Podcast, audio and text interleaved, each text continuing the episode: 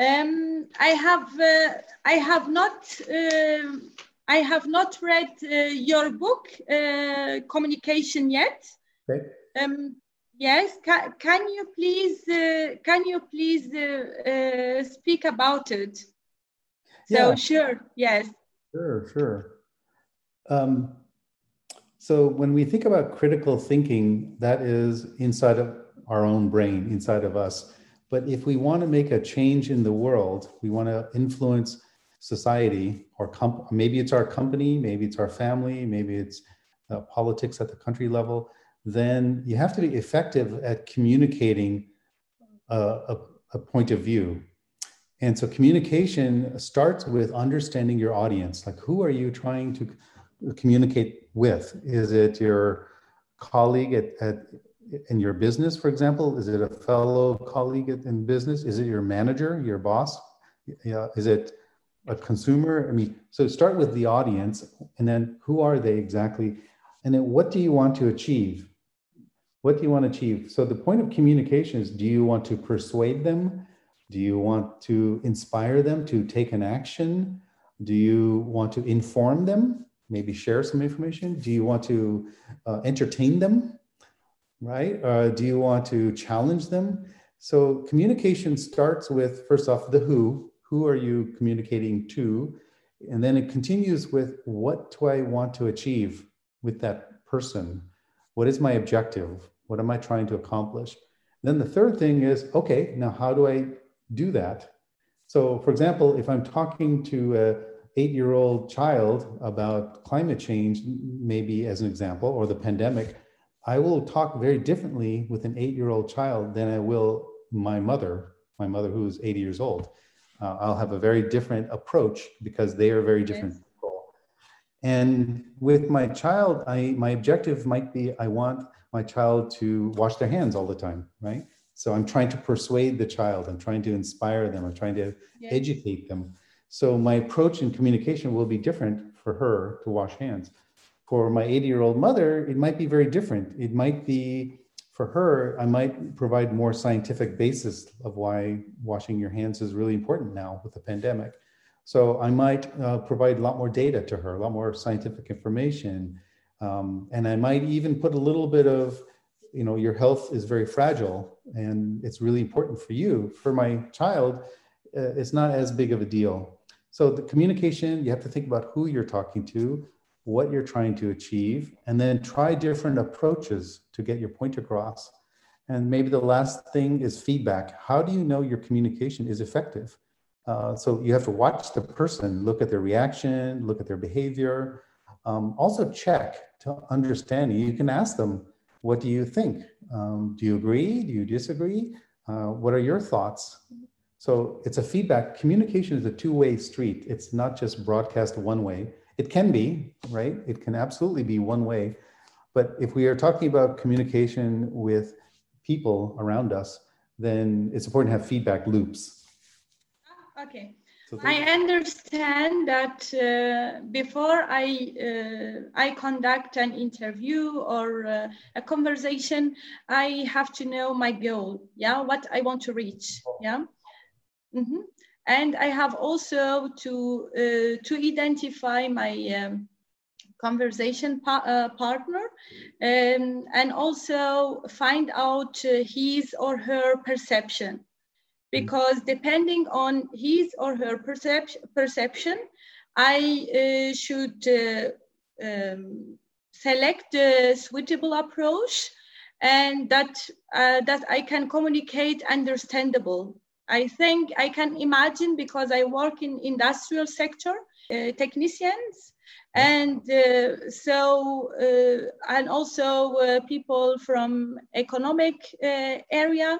And you cannot uh, conduct a conversation with the technician like with somebody from uh, procurement uh, everybody have a different goal I, and everybody um, uh, have different perception also in this uh, in this case um, also culture is also very important Yes, because language is uh, is just a tool, and it's still more significant than uh, mm-hmm. than I.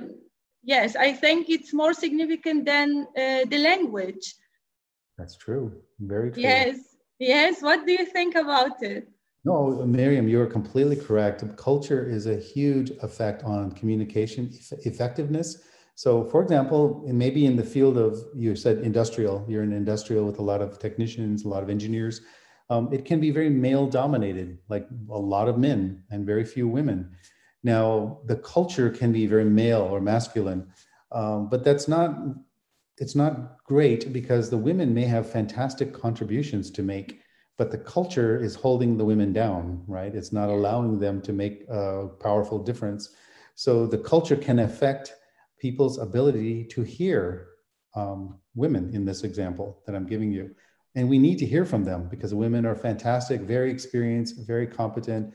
They have wonderful ideas. Where we will be better if we listen.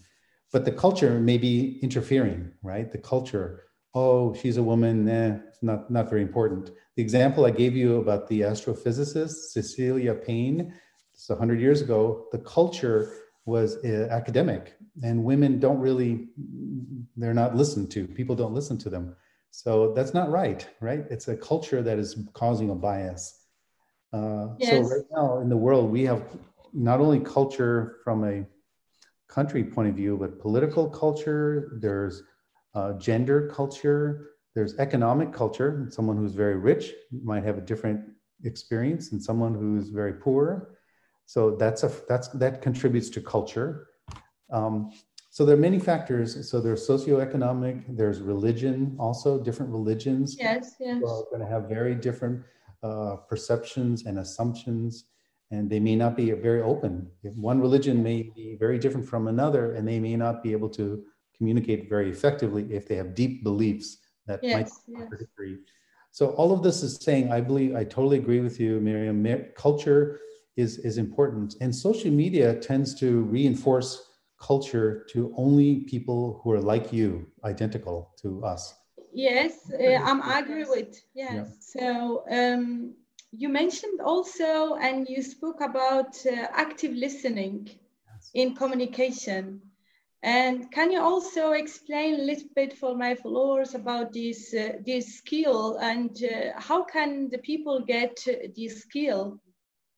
Yes, Miriam, for your followers, um, active listening uh, is a good way to double check your understanding.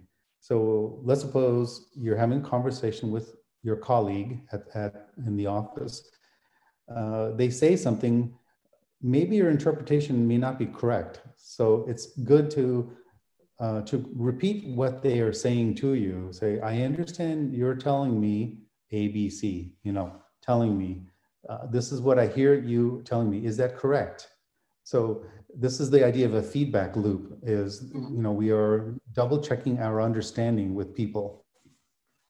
Like a lot of times, and also assumptions. Like you can ask them uh, is this a, is, are you stating this as an opinion? Um, is this a fact? Uh, can you tell me more? Tell me more. Active listening often means asking, remember curiosity? If you're an active listener, you will listen to what the person say, says and then ask more about that. It shows that you are interested, you're curious, you want to know more, um, as opposed to accepting it and moving to the next topic. Because active listening, the person who is speaking needs to feel that you're listening and absorbing and also thinking about what they're saying. So, active listening also requires um, asking for feedback as you're talking to the person. And, and it is a yes. skill, you know, it really is a skill. Most people, when they're listening, they're waiting to talk. There's a difference between listening and waiting to talk.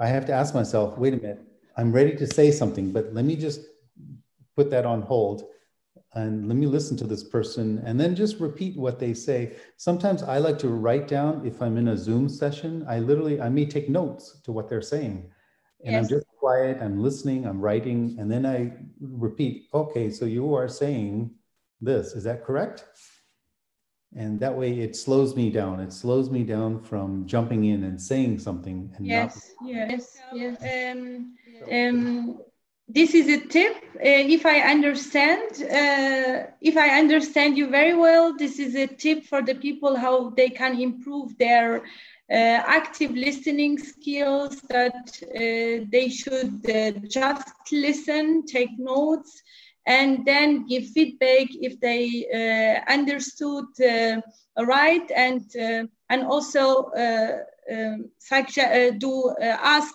questions uh, to the conversation partner. Oh, okay, so uh, have you additional tips uh, how they can improve their active listening? Have you another tip? Yeah, another tip is body language. When someone is speaking, um, maybe you're not saying anything, but are your eyes looking somewhere else? Are you nodding your head like I understand what you're saying? You know, yes. Like, and some of this may be cultural in certain countries it's considered rude to be looking at someone in their directly in their eyes yes aggressive so but in other cultures it is interpreted as you are listening to me because you're looking at me so it does yes. depend on it does depend on culture but body language is very important when you're listening uh, how are you listening? Are you leaning forward? For example are you you know coming listening like this? Yes. Or your arms crossed like this? You know that means hmm i i don't believe what you're saying. So i understand yes yes our, i understand our, yeah our arm should be open. Our face should be relaxed um, leaning in. And again it depends on your culture but uh, i think it's important to be aware of your body language is another tip